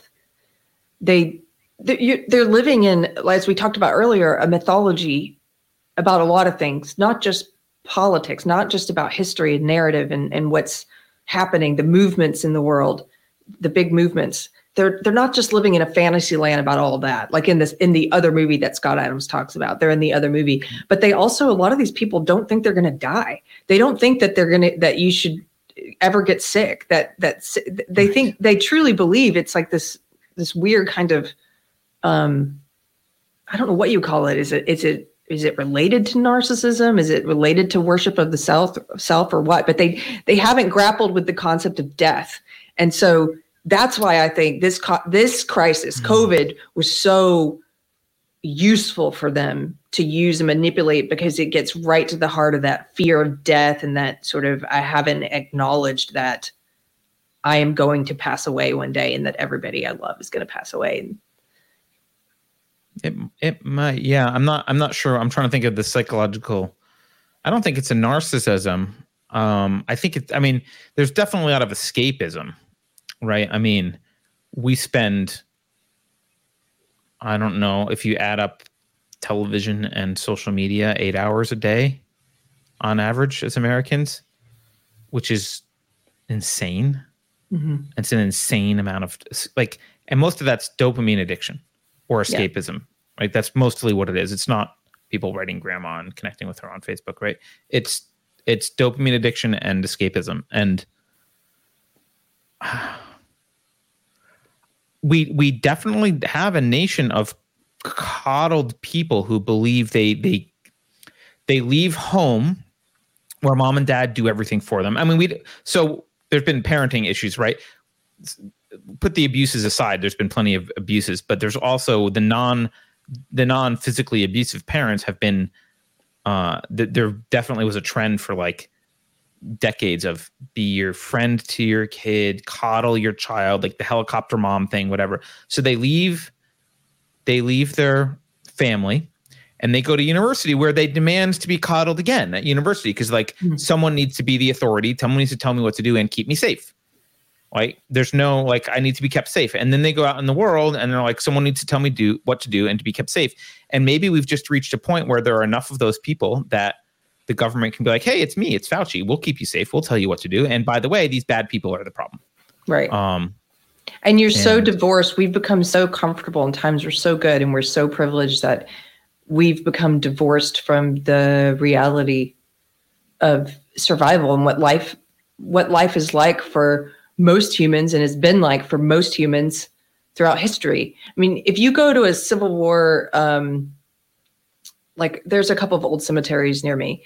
If you go to one of these old cemeteries, you'll see lots of tombstones for babies, lots of them for children and toddlers, a shocking number, because that used to be more of the norm. Like it's a relatively short amount of time that we've been able to live with such security and medical advances and technology and all this pampering, where we've kind of just divorced ourselves from these facts of life. Somebody at my church, after church yesterday, a bunch of us ladies were talking, and somebody was talking about during Victorian times how, was that the ladies at church? Oh, no. This was in the knitting podcast. I'm confusing the ladies. This was in the knitting hangout. They were talking about when people passed away, you know, in the Victorian era, you used to have like your great grandma or great grandpa, whoever, like laid out for a couple of days, and people would come over and mourn and bring food. And it was like, that was a part of life. You were accustomed to death, that this is something that happens. And that's just not, that's not the case anymore. A lot of times your older family members are put into homes. They don't even live with you. And then when they pass away, it's not like they're in the family home, where kids grow up like grappling with death and understanding. I think kids are sheltered from a lot today, but definitely from the idea of death. That story I heard, but it was from someone else, and I don't want to name that person because, my guess is that you might have it might not have been the knitters. You might have heard it from somewhere else, but I don't want to name them because they might not want to be named. Oh, no, I heard it from the knitters. Okay. Afterwards, I'll tell you who. But yeah, and with the coddling stuff, I think we have a lot of – we switched to the generation where we're trying to raise our kids to be protected rather than to be strong. And there's a difference between those two things, right? We're not raising people to be strong. To be strong, you have to remove protections consciously and be like, okay, I'm not going to protect my child from these particular things. And that does introduce some risk. And obviously, you don't just remove all protections, you know, right away. My point is, you're removing protections because you need to expose them to stress. You need to expose them to conflict. You need to expose them to problems so that they grow strength. Colds. Right? Germs. Well, that's why there used to be chickenpox parties, right? Mm-hmm. Expose them to chickenpox. So you need to, if you're trying to grow a strong adult, you don't just shelter them from everything entirely. But I think we've become a culture of we were sheltered kids. We grew up and as a result, we're not fully formed psychologically as adults. We still have a need for an authority figure to tell us what to do, to manage our lives, to manage our interactions with other people, and to take care of us in some way. And we also haven't dealt with, like you're saying, we haven't dealt with this idea that we will die. One of the things about being exposed to hardship is this realization like, oh, I can get hurt. Things can happen to me. Like I'm a vulnerable being in the world. Life isn't a padded room with guardrails and whatever. Like it's a rock climb, and if I fall, I can get seriously injured or die. Like there, that is what life is like, and it's my responsibility to take care of myself. And we don't have that anymore. And this is why I think to a lot of us, the leftists, especially when you see Antifa or a lot of the radical social justice warriors in colleges, or the people on Twitter who have got their pronouns in their profile and they're lamenting about being offended or mistreated or whatever, we look at them like children, right? The reaction is like, that, wow, they seem really childish. That's why they seem childish, right? Yeah. Because children can't handle that, yeah, right? But adults should have no problem with being misgendered. Right? Yeah. Adults should be able to handle it. They might not like it. They might say something about it or whatever, but they don't go off like that guy in, what was that video? No. Video? Like, yeah, it's that's my how adults behave. No, adults would behave like Pat from SNL and just let it roll off her back. Right. Right. Pat never forced the issue. Pat was never. Right. Like, it's like, come on. People, even little things like, I have a name that gets misspelled a lot. I don't care, but people do. Wait, your name gets misspelled? Yeah, because there's the C-A-R-R-I-E, K-E-R-R-I-E, K-E-R-I. Yeah. And so like if you're at a coffee shop or something where they put your name, I just noticed this maybe 5 or 6 years ago, people started getting real precious about like, how do you spell it to make sure they get it right? And like, I don't. Or if they spell it wrong. I'll figure out who you mean. Yeah, they'll spell it wrong. They'll spell it wrong. And then they'll say, oh, I'm sorry. Is that the way you spell it? I'm like, no. And they're like, oh, well, let me change. I'm like, it doesn't matter. I'll survive. Or even in the comments before here, I've seen people misspell it. And then, that's kind, that's respectful, whatever. That's cool. But I don't care. It's not going to, my identity's not so wrapped up in like, you misspelled my name. It's so disrespectful. But we've become accustomed to that because so many people, and people in social justice do this all the time. And especially, gosh, forbid that you have a name that's like, Indian or you're in social justice. And so you're constantly telling people that's not the way you pronounce it like this. Like, just be kind, be gracious when you're telling people. They're not purposefully mispronouncing it. They're not purposefully misspelling it. They're not doing it because there's secretly some closet sexist who wants to just stick it to you by misspelling Carrie. They're not like some closet racist who's like, I can't wait to trip over this name. I do it now just to be funny because it offends so many people. So it's like, you shouldn't be that fragile. Yeah. Anyway. Well, let's do some super chats at the end here. And then I think we can probably wrap it up. People. Okay. People misspelling your name. Yeah, they're misspelling it all different kinds of ways. I was going to say line 73. Just that you've gone too far. K-Y-R-I-E. Isn't there an 80s song, Kiri? Something. Yeah. I take great offense. You offended me. You've offended my family and the Shaolin. Offended your honor. All right, let's do some super chats. G-Man says Kamala acts like, or Kamala, depending on how you want to pronounce it, acts like they aren't giving her the questions before the interview. I don't get how terribly unprepared she always seems. Yeah, I imagine they do give her the questions because people like that usually demand them beforehand. What? Is there something else in chat? You let it out. It's okay. Curry Smith. Cherry. Sorry, you guys. I love silly humor. This will keep me laughing all day. Stop. Go ahead, Carter. No, that's fine. Churro.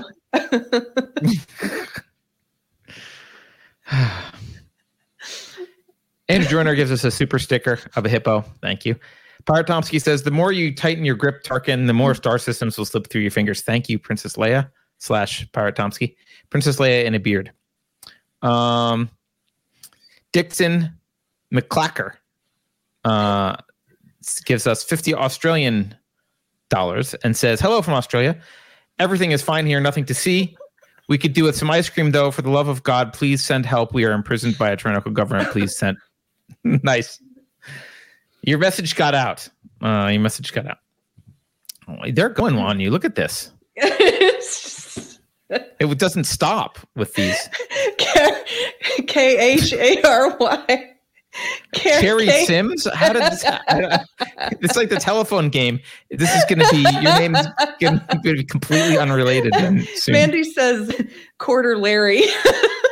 That's you. Juicy Smollett.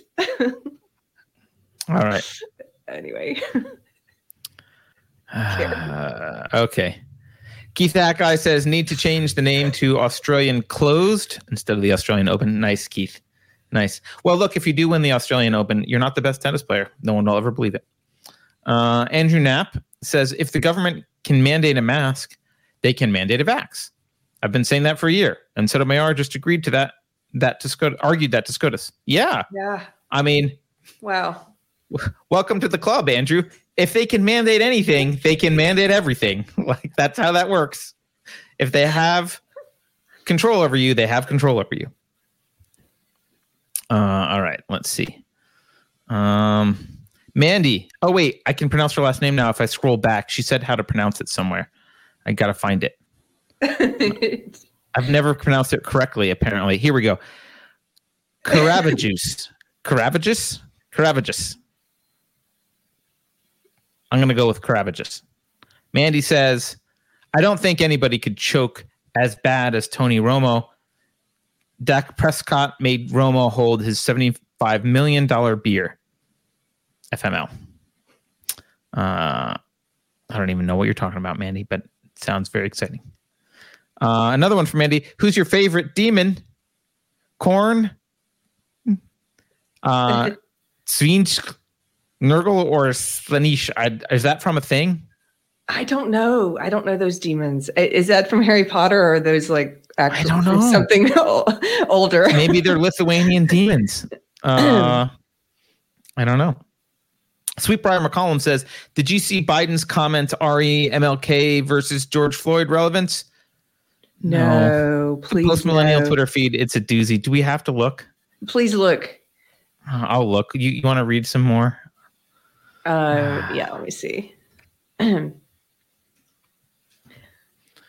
Pyro Tomsky, Kareth, Kakari, Quarter Larry might still be my favorite.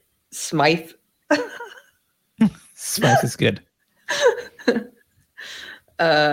Sorry, I'm looking for super chats. Christopher Gorey says, in a free society, we do not have a responsibility to accept anything into our body. We have a right and a duty to resist with force. Mm-hmm. Yep. If only we were a free society. Sounds like you're twisting MLK. I'm kidding. You're correct. Yeah. Sweetbriar McCollum, $10 says, oh, that's it. Did you see Biden's comment? He says, George, according to this headline, I haven't read the story. Biden said George Floyd's death had a greater worldwide impact than MLK's assassination. What? No, he did not say that. That can't be real. Yeah, let's hear. Beverly, I'm going to send you a video. It's in the middle of this millennial post or post-millennial article. Pull up the video and we'll look at it. What? Yeah, I know we're supposed to end the show, but still. Penumbra Syndicate says, Carrie and Cartier are the best podcasters. Cartier Lauren is my favorite. It sounds like a handbag. Cartier Lauren. My last name gets spelled Lauren a lot. That misspelling often happens. Carter, though, usually people get that right. So now that I'm married, I'm going to change my last name. I haven't done it yet, but I'm going to be Carrie Garcia, which sounds like an ice cream. Oh, it does sound like an ice cream. Sweet. Okay, let's hear this. I haven't heard it. I just saw the headline. But even Dr. King's assassination did not have the worldwide impact that George Floyd's death did.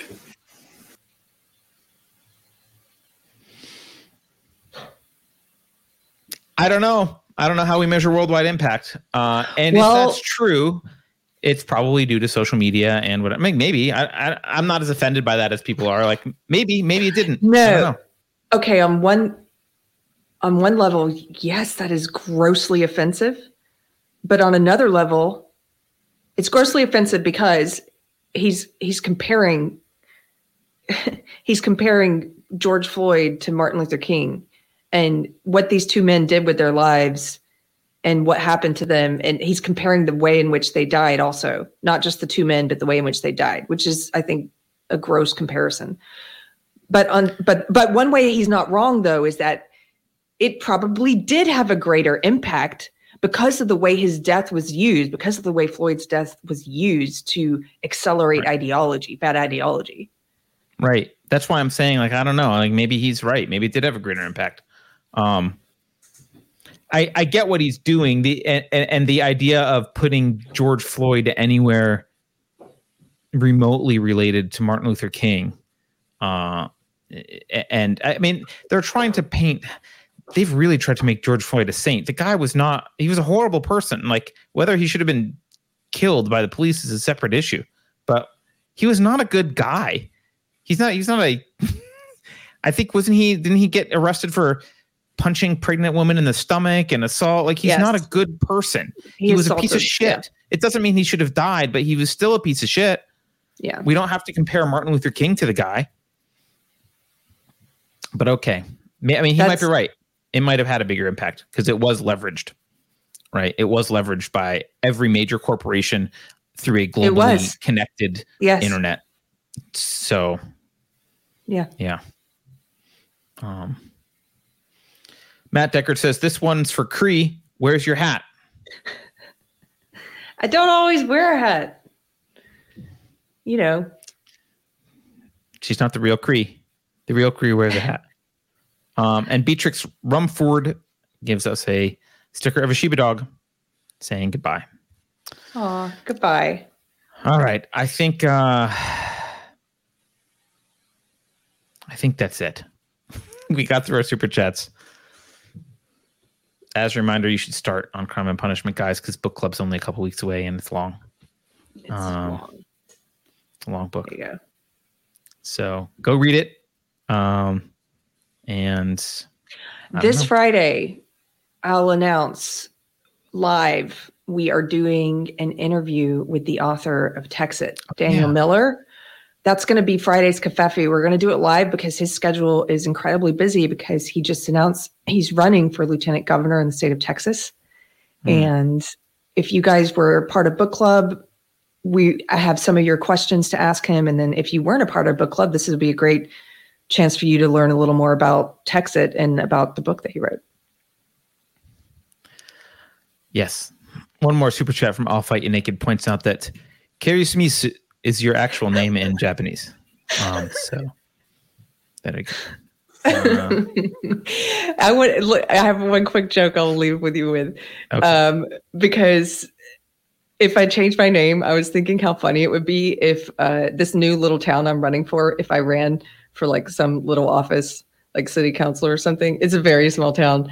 I would have billboards that say Carrie Garcia, and it's a white lady. Which would probably be very, very offensive to social justice. I don't know. I just think it would be funny. Who's Carrie Garcia? Can you put on like a traditional Mexican hat in the? Yeah, and Tiger has a sombrero, so we would list him as El Tigre, and he would be in the. Carrie Garcia and El Tigre. Nice. All right. Well, thank you all for watching. Don't forget to subscribe. Go to unsafespace.com to support the show. And like Carrie said, we have the author of Texit on Friday. So have a good one. Thanks, guys. Bye.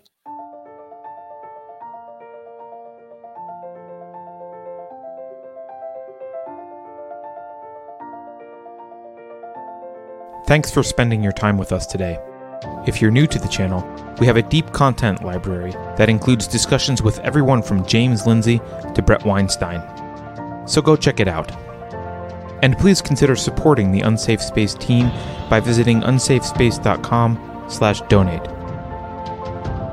You can find us on a variety of social media platforms, and you can find a community of like-minded individuals on our Unsafe Space Discord server, which is open to financial supporters at any level. See you there.